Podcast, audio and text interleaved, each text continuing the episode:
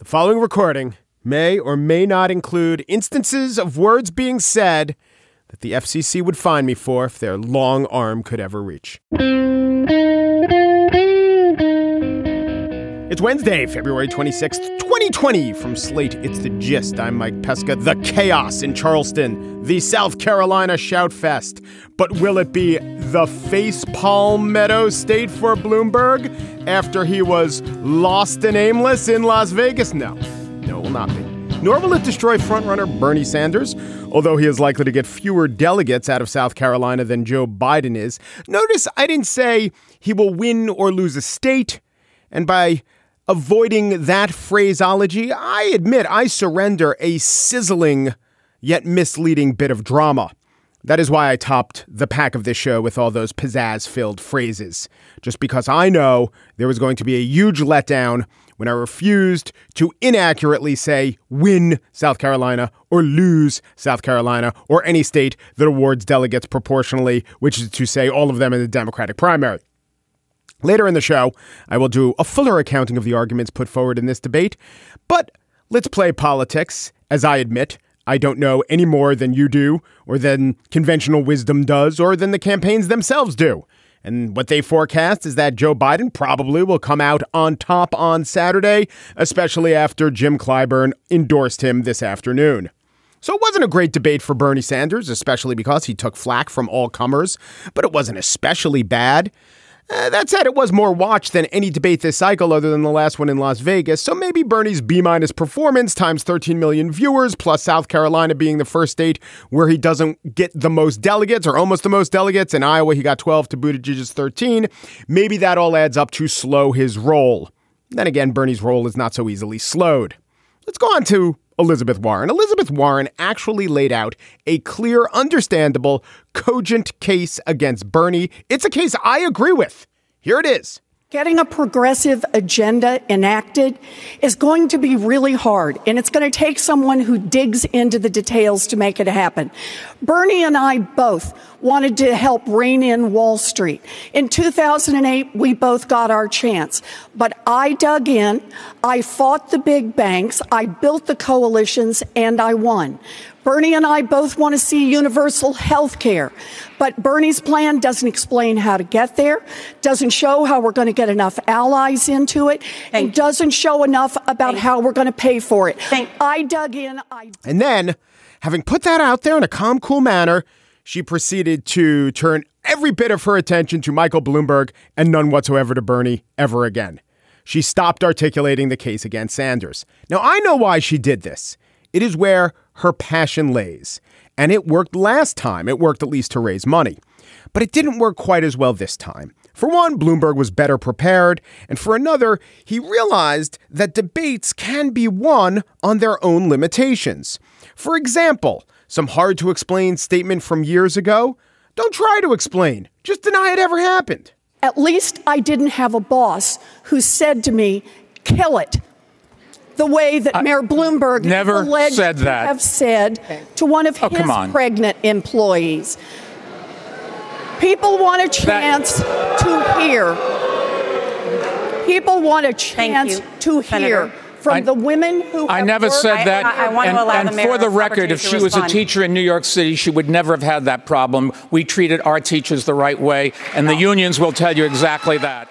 Yes, perhaps you've not heard of the Michael Bloomberg forced sterilization of teacher program. No, what he was saying is that New York City had good unions, which, by the way, were, were Bloomberg's bane of existence, and he once compared him to the NRA. No matter. Because he might not win the moral high ground with Warren, but he won that portion of the debate, and she wasted her time trying to elevate her status by mostly ignoring the frontrunner. There's one other Warren exchange with Bloomberg, or non exchange, that I want to highlight, and here that is. In 2016, he dumped $12 million into the Pennsylvania Senate race to help reelect an anti choice right wing Republican senator. And I just want to say, the woman challenger was terrific. She lost by a single point. In 2012, he scooped in to try to defend another Republican senator against a woman challenger. That was me. It didn't work, but he tried hard. So, by the way, that explains to some extent why Warren was so focused on the guy who is a distant second or third in most national polls. Payback. But Bloomberg, for his part, never even bothered to explain why he donated to Pat Toomey, that's the Pennsylvania senator, or Scott Brown, who is Warren's Republican opponent. But the answer happens to be a good one guns, gun policy, strategy in stamping out gun crime in America. See, Toomey supported background checks, and Brown opposed concealed carry reciprocity, right? That's Arkansas passes a law, and now New York has to follow it, and someone can walk around with their gun uh, tucked into their waistband. The theory is that if you want to counter the NRA, you can't do it by only giving money to Democrats. You have to support everyone who favors gun control. You have to put out the message that you can rebut the NRA and not have empty coffers come election time. Now, to be extremely fair, guns weren't maybe the only reason why the billionaire Bloomberg opposed the candidacy of one of Wall Street's biggest critics, Elizabeth Warren, but it was at least worth articulating, and Bloomberg didn't. That said, his debate was fine. It had missed opportunities and a couple bad clunkers, but it wasn't last week's debate in which he brought gasoline and charcoal to his own bonfire. These weren't the only parts of the debate that bear scrutiny, and luckily for that, I have an institution known as the Spiel. Stay tuned. But first, political hobbyism is the idea that while Americans say they're interested in politics as civic duty, they're really interested in politics as entertainment. Taking in political content serves the viewers or podcast listeners' emotional needs, but not the country's policy needs. Like people who identify as spiritual but not religious, or sports fans who think the Astros care about them, political hobbyists are kidding themselves when it comes to their impact on elections. This is the theory of Tufts political science professor Eitan Hersh. He is here now to discuss his book, Politics is for Power How to Move Beyond Political Hobbyism, Take Action, and Make Real Change.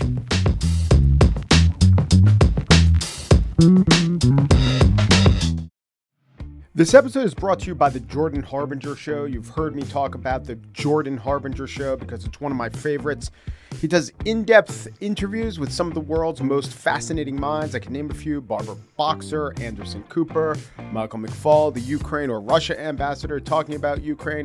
One I recently listened to was Stanley McChrystal, the general, the former general, and he told uh, an interesting story about revering Robert E. Lee. But then, after having a portrait of him for 40 years, he's a 63 year old man, throwing it in the trash because his wife says, you know, what that picture and that man means to you, it doesn't mean to other people, and you have to understand that. And then in the interview, they got around to the point where McChrystal talked about that interview in Rolling Stone magazine that pretty much ended his career, where uh, got to the desk of Barack Obama and it had McChrystal saying, unflattering things about the war effort and just how he talked to his wife and how they decided not to be bitter and not to wallow in it. He could have taken some shots at the process, the reporter, or the president at that point, but he didn't. It was just an overall good interview. It was facilitated by Jordan's excellent interview style. Whether Jordan is conducting an interview or giving advice to a listener, you will find something useful that can apply to your own life in every single episode of The Jordan Harbinger Show. That could mean learning how to ask for advice the right way or discovering a little mindset tweak that changes how you see the world. Search for The Jordan Harbinger Show. That's H A Like the first three letters, and hard, B I N G E, as in how you'll want to catch up on all the episodes on Apple Podcasts, Spotify, or wherever you listen to podcasts. I have a friend who can tell you what's the bellwether county in Arizona so that you know on election day where that state may be headed, who can tell you which of the suburbs of Philadelphia are key for the national election, who could tell you where the Mahoning Valley in Ohio is leaning this time around. But if you ask him, that's great, where's your local polling place? He would say, oh, I think they changed it. Probably a gym. He is typical. It's not me. I'm not the friend. He is typical of the phenomenon that Eitan Hersh writes about in his new book, Politics is for Power How to Move Beyond Political Hobbyism, Take Action, and Make Real Change. And that phenomenon is there in the subtitle, Hobbyism. Eitan Hersh is a professor at Tufts and is the author. His last book was Hacking the Election, which I want to ask him about too. Hello, Eitan. Thanks Hello. for coming in. Thanks for having me. So this book, Politics for Power, is a good title, but it's not really as descriptive as something like political hobbyism is a waste of time. Now, it, that wouldn't have sold as many books, But that is the main gist of the book. You tell affirming stories of people who really get into politics and don't care so much about signaling on Facebook. But it is a scathing critique of the phenomenon of people who are just mainlining MSNBC and telling themselves they're doing something in terms of civics. That's right. And by the way, that title, Politics is for Power, the power part actually puts some people off. Like uh-huh.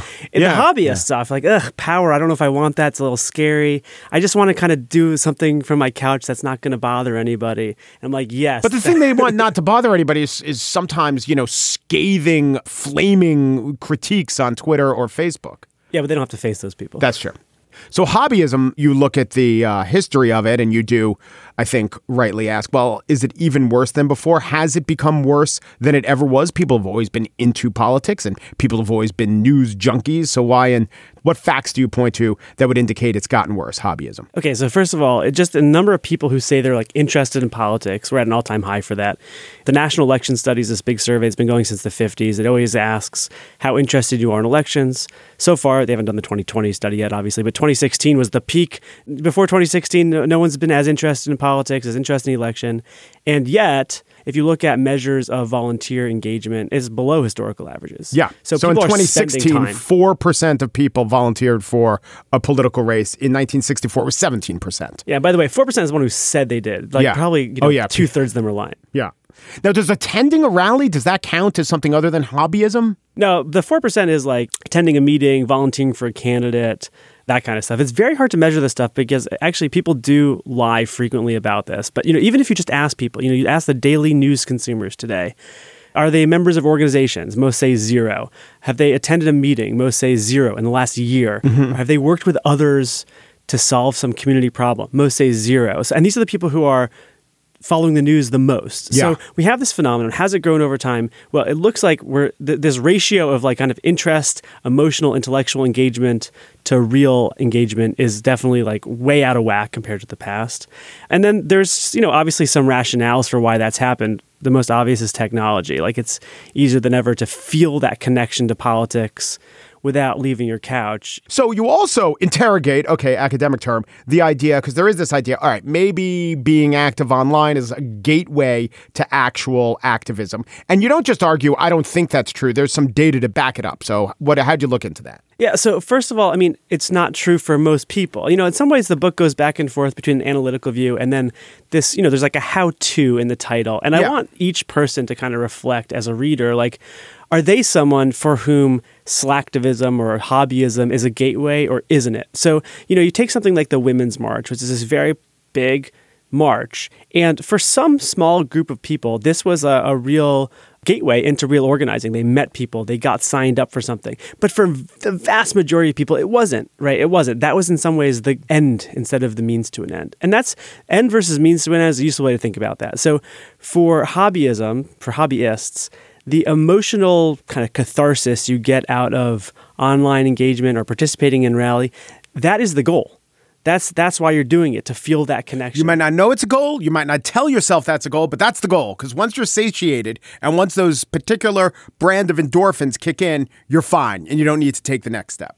That's right. But in real kind of political activity, that's you know people who are working with in groups with strategies and goals to influence politics. They think about emotion differently. They think about it as a means. Like righteous anger gets people in a room mm-hmm. so they can do something else. So, you know, it's the first step. And I think what's happening in hobbyism today is that it's just the first the first step is the last step. Right. So one of the distinctions you make is why isn't gambling or drinking a hobby? Why is why are vices not a hobby? And the answer is what? Well, generally they're not like socially sanctioned things. Like we kind of are embarrassed about those things. So that's why. So, I was thinking about this because what you do to make something like drinking a hobby is you add some measure of sophistication or knowledge, right? You add some, oh, I'm not a, a drunkard, I'm a beer aficionado, yeah, right? Right, a whiskey connoisseur. Exactly, I'm a connoisseur. So the version of that in politics, right, to turn it into a hobby is the person who is watching all this MSNBC and doesn't realize they're engaged in a hobby. I mean, it it's essentially a vice, is my point. But you've injected the sheen of sophistication. Oh, I'm so involved in the details of the Mueller investigation, therefore it's an acceptable hobby. But it really is not that much more than a vice. yeah, I mean, senses. look, I think you know I want to be a little bit careful because I think it comes from a, a very positive place in people's hearts. They care about politics. That that's why they're paying attention because they they worry things are going wrong. But you're right that eventually it often becomes for people like let me do a deep dive into the rules of the Iowa caucuses. And you're like, oh, but that's, you know, is that really channeling the energy that you have and the care that you have to something productive? You know, I think obviously there's a lot of media that's channeling our energy that way towards the kind of the, creating a drama or a sports out of politics. But um, it's different than than drinking in that sense. That I think people come from it from a, a good and civic place. If you're and you got to realize if you're not doing it, if the individual is not doing the organizing, the KKK is. They're doing opioid outreach. Yeah, that's right. So, I mean, on the political extremes, both in this country and other countries, we see groups who figure out how to way to build power. And it's not what you might think. They're not just selling ideology. Mm-hmm. You know, I, I use the example that you just gave of the KKK in the book because the KKK is not going around just saying, We are white supremacists, come join us. They're saying, Hey, do you have an opioid problem? You have an addiction problem? We're here to help you. How can we help you?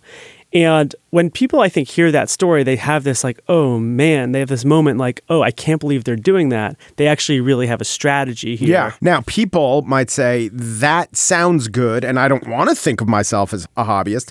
This is a chance for you to address the defensive hobbyist who might be denying that they're a hobbyist.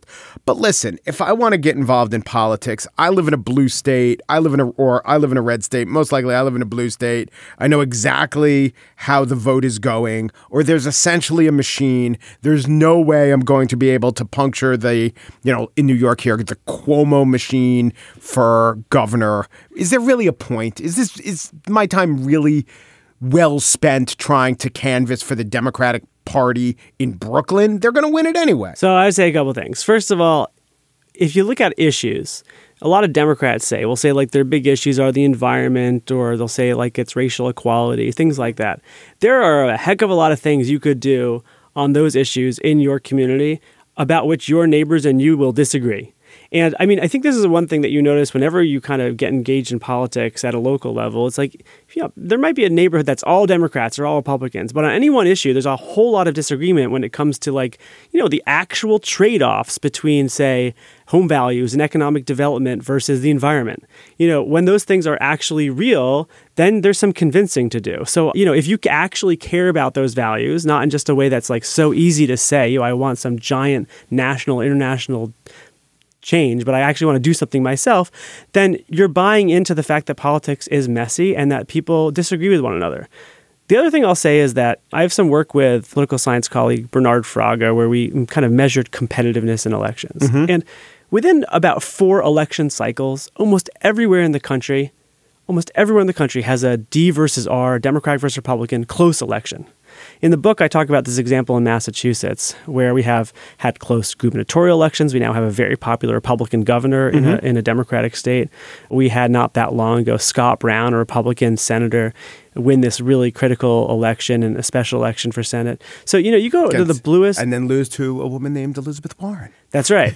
um, yeah, obviously, Alabama just had a, a massive upset of an mm-hmm. election not that long ago. Actually, every state has these things. And yeah. so it might not be tomorrow, but the whole point of building political power is to make it durable. And you know, in ways that we're engaging, like some people say, like I can't, I can't focus on anything beyond 2020 or anything beyond the primary. And, and, a few months ago, they would say, I can't think of anything but the impeachment trial. Before that, anything but the Mueller report. And you, of course, if you just live your life like one crisis moment to the other, then yeah, you're going to not be able to do very much of anything. Is it easier to become active and involved if you are on the more progressive liberal side of things, if you're a Democrat, or the more Tea Party conservative right wing side of things? Is, is it harder for a moderate to be active and organize in that direction? Well, I mean, I think that a few things. First of all, the political parties, because of how they've transformed in the last few years, it feels more comfortable to be in those spaces sometimes if you do have extreme views.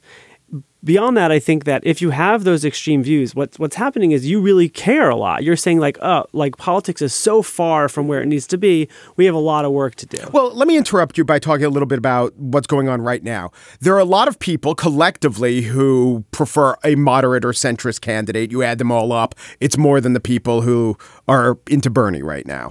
But Bernie, for a lot of reasons, is leading in the field. But it also seems to me that if you're talking about energy and if you're talking about activism and if you're talking about going out there and campaigning for someone, everything about Bernie lead you to believe, oh, I understand what to do as an activist to support that mindset. I'm not sure it's as easy for someone who generally believes in the whole group of moderates. So, what do I do as an activist to not just support those specific campaigns, but that mindset? What do I do to advance those values and, and, and champion them? Yeah, so I think that mindset comes from forgetting honestly what politics is all about. I mean, in the book, I talk about how a lot of people have in their heads have politics in one sort of section of their head and community service, mm-hmm. service in another bucket. And those things are not supposed to go together. Politics is about Democrats fighting Republicans, and service is about like building community. You know, they might be uh, on the PTA or something like that. And those things right. don't merge. But in fact, in all real politics outside of hobbyism, those things are kind of one and the same. That is, you serve your community through community inv- involvement, by getting to know your neighbors, by doing favors for people. And that's also how you build political power. So, you know, I don't think it's complicated, for example, for someone who is involved in, say, school issues. You know, they're on the PTA and then they say, oh, okay, right. we also need to get this bond voted for. And so, okay, there's a real merging of making their schools better and electioneering. That kind of is the leap that we have to make collectively in politics, particularly for these moderates who think about politics as polarized fighting and service as something that they're more comfortable doing. The way to resolve it is actually politics should be more like service. Eitan Hersh is the author of Politics is for Power. How to move beyond political hobbyism, take action, and make real change. It was a pleasure, Professor Hersh. Thanks for having me.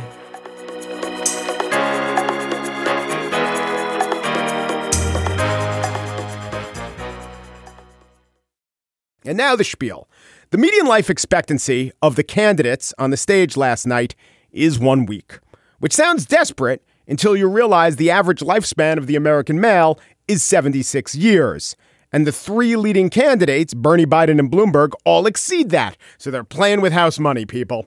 Bloomberg and Sanders are both 78. Biden is 77. Now, Biden had a fine night, but he did say some weird things, like this exchange with Amy Klobuchar. 47. I that wrote bill, that law. along with you didn't write that bill. I, did I wrote write, that bill. I wrote the bill, the Violence Against Women Act, that okay, took you did that. out of the hands of people who okay, abused we'll her. have a fact check look no, let's look at the fact oh check. Goodness. The only thing that the boyfriend loophole wasn't is, was not covered. I couldn't get that covered. You, in fact, when you were in, when, as a senator, tried to get it covered, and Mitch McConnell is holding up on his desk right, right. now, and we're going to lose the Violence Against Women Act across the board add up that interruption. What Biden was saying was not actually, I wrote that bill, but I wrote that loophole. If only keeping guns out of the hands of angry husbands was the only thing covered, guess who wasn't covered? Boyfriends. And guess when you call it when something is not covered in a bill? It is a loophole. So he wrote the boyfriend loophole. Biden also said this Walking distance here is Mother Emanuel Church. Nine people shot dead by a white supremacist. Bernie voted five times against the Brady bill and wanted a waiting period. No, let me finish. And waited and waited a waiting period of 12 hours. I'm not saying he's responsible for the nine deaths, but that man would not have been able to get that weapon with the waiting period had been what I suggest until you are cleared. So Bernie voted against the Brady bill or early versions of the Brady bill. That is true. But he also voted for later versions of the Brady bill. The bill that Sanders did vote for mandated a three day period to do background checks before you issue a gun to someone who is buying one. And authorities did the checks in the South Carolina purchase. They were it was the FBI because South Carolina is one of those states that won't do the checks itself, makes the FBI do it. And the FBI screwed up. This is documented. The FBI reported the wrong office of one of uh, the places where the South Carolina shooter was arrested, and if it had all gone properly, he would have been denied his guns. But just as we can't know what he would have done if there were a 10 day waiting period rather than a three day waiting period, we have to be fair and say, even with a 10 day waiting period, we don't know that the FBI would have caught the mistake or that the shooter wouldn't have gotten his guns in some other way. So, all of that, that critique, and it's a fair critique, and Hillary Clinton made it, and all the fact checking sites rated it true or mostly true. But what it falls into is, I would say, highlighting a flaw or imperfection in Sanders' record. There are different flavors of flaw, and all the candidates have them. Biden favored some forms of segregation in the 70s, and Warren was a Republican, and Klobuchar let one prosecution go astray in Hennepin County, and Bloomberg oversaw a stop and frisk, and Buttigieg has a smug goddamn face. That's uh, Mayor Bill de Blasio, I'm quoting there. And of course, Tom Steyer, he took up all that time on the debate stage for no good goddamn reason. So what I'm saying is they've all got flaws. And the the point isn't that some flaws are worse than others because the mistakes were worse than others. I mean, one bad prosecution out of Klobuchar doesn't at all compare to hundreds of thousands of black and Latino kids stopped and frisked in New York versus Bloomberg. But the question is, how disqualifying are they? Not based on the enormity of the flaw, but based on how likely that flaw will be revisiting itself as the candidate or if the candidate were to assume the office of the presidency. I think a lot of Democrats look at Bloomberg and say, well, that's exactly what the flaw does. It is disqualifying because it shows the kind of policies he would favor. A lot of Democrats also look at Bloomberg and say his flaw is he thinks big business in search of profit maximalization is still a productive thing in America. Then again, there are a lot of other potential voters who say, well, I kind of agree with that to an extent too. And maybe they also look at his proposed tax plan and say, all right, well, let's put whatever we think his policy towards big business, let's put that aside. The tax plan is very, very progressive. Maybe voters do the same with Sanders and they say, well, he once opposed the strongest gun control legislation available, so therefore he'll be weak on guns. I don't really think anyone does that, though. I think the reason why the critique of Sanders was valid but not disqualifying. Isn't that it wasn't so bad? It's just that it will not revisit itself in any way in the in terms of the policy that Sanders will pursue as president. Maybe they look at Klobuchar voting for Trump judges and they say, "Oh, here's someone who when she gets into office will vote for people or her version of Brett Kavanaugh, but I think very very few people think this is the case. So when you criticize Klobuchar for being the senator who's running, who voted for the most Trump judges, fact check true, you're highlighting a flaw and it's a fair critique, but there's it doesn't really have a bearing on what she'll do as president. Because there are a couple kinds of record vetting and background checks. There are the ones that highlight imperfections, but those imperfections are not indicative of future actions. And then there are ones that raise legitimate concerns that demonstrate where the candidates really stand. And the ones that make you wonder about the character of the candidate. Maybe the thing the candidate did is so personally odious that you could never vote for the candidate. Maybe that's Bloomberg and women in the workplace, or Bloomberg and stop and frisk. And maybe, and this is the last category, there's the flaw that's not indicative of how the candidate will govern on that issue, but it's such a 180, or there are so many examples of that one flaw or many flaws or imperfections not being indicative of where the candidate is now, you begin to wonder about the candidate's honesty or the candidate's actual conviction, or if the candidate is a good person. This all leads me to Joe Biden, septuagenarian, Barack friend, but increasingly Gabby Hayes type figure. In his complaint to Major Garrett in a post debate interview on CBS, he said this of Bernie Sanders and the vetting he's been getting. He that level not. of scrutiny. I'll lay you eight to five. No one knows he voted against the Brady bill five times. I'll lay you eight to five. No one knows he voted. He supported the gun lobby. Mr. Vice President, lay you eight to five. I thought I knew all the gambling jargon. I understand what it means. Laying eight to five means you bet eighty, and then you pocket one thirty, meaning a profit of fifty dollars. What it's really saying is, I think there's a sixty-one and a half percent chance that people don't know this. That's what 8 to 5 is, a 61.5% chance. If this is an idiom, I am unaware of the idiom. But a thought struck me. Biden and Bernie are different types of old people. Bernie has the old man affect, Biden has the old man vocab. It's a little like Grandpa Simpson and Mr. Burns. the two classic old people on The Simpsons. Bernie is a little like Grandpa Simpson. Now, there are differences. Grandpa Simpson isn't a rabble rouser like Bernie is. In fact, Grandpa Simpson is, if anything, rabble resistant. Shut up! I wasn't done yet. I'm just saying we could blow all our money on a stupid little street, but. I ain't for it, I'm again it. But Grandpa Simpson is an old person whose agedness is really familiar. He has aged in a familiar way. His personality is easily recognizable as one way that we know an old person acts.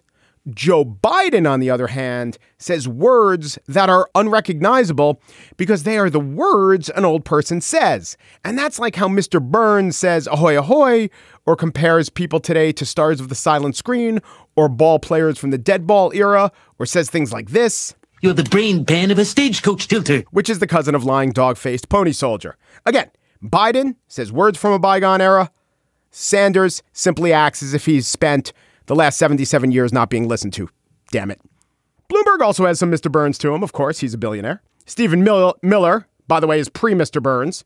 Buttigieg, he's like Martin Prince begging for more homework. Elizabeth Warren, she's all Lisa Simpson, great super student who doesn't understand why no one gets it. Amy Klobuchar is a little bit of Marge Simpson trying to understand if the kids today still say cool. And Donald Trump is ever so clearly Homer Simpson, a lowbrow, overweight dunderhead who never faces the consequences of his action. How do we get to the Simpsons? Because where I really want to get to is my Muppet theory of the race. Here goes. In 2020, all argument and nuance has been reduced to the most easily recognizable iconography. Donald Trump is the most iconographic person ever to inhabit the presidency. Yeah, maybe Taft.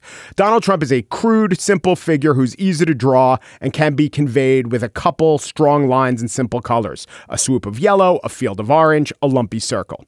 Now, if you were to cast all politicians in felt Donald Trump the most easily translatable into a Muppet, as for the Democrats, it's definitely Bernie. Bernie is the easiest to Muppetize. White hair, stooped, finger waving. The other candidates, they're just the Muppets who stock the background for the group scenes. We've seen them. According to Wikipedia, they are the Whatnots. The Whatnots are Muppet extras designed with blank heads and customizable faces, clothes, and hair that can be customized for different roles.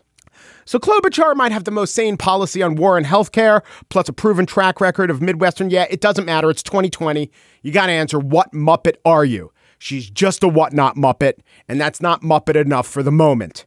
Sadly, we now have the most easily discernible, digestible, mean Muppet slash malevolent cartoon character ever in the White House. And it looks like the Democrats are going to have to fight this one out mono a mono, Muppet a Muppet. No puppet. States. No puppet. And it's pretty clear. You're the puppet. It's pretty clear. Not puppet, Muppet. And if the felt fits,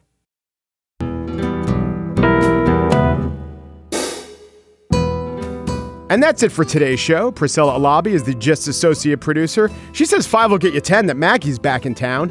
Daniel Schrader, Gist producer, isn't a real housewife hobbyist. He's a real housewife identitarian. The Gist. I say Biden's pulling to an inside straight, hoping his queens will hold up, given his kicker trouble, looking for an eight the hard way on the come. What I'm saying is, yes, it's still possible. Umperu, Deperu, Duperu, and thanks for listening.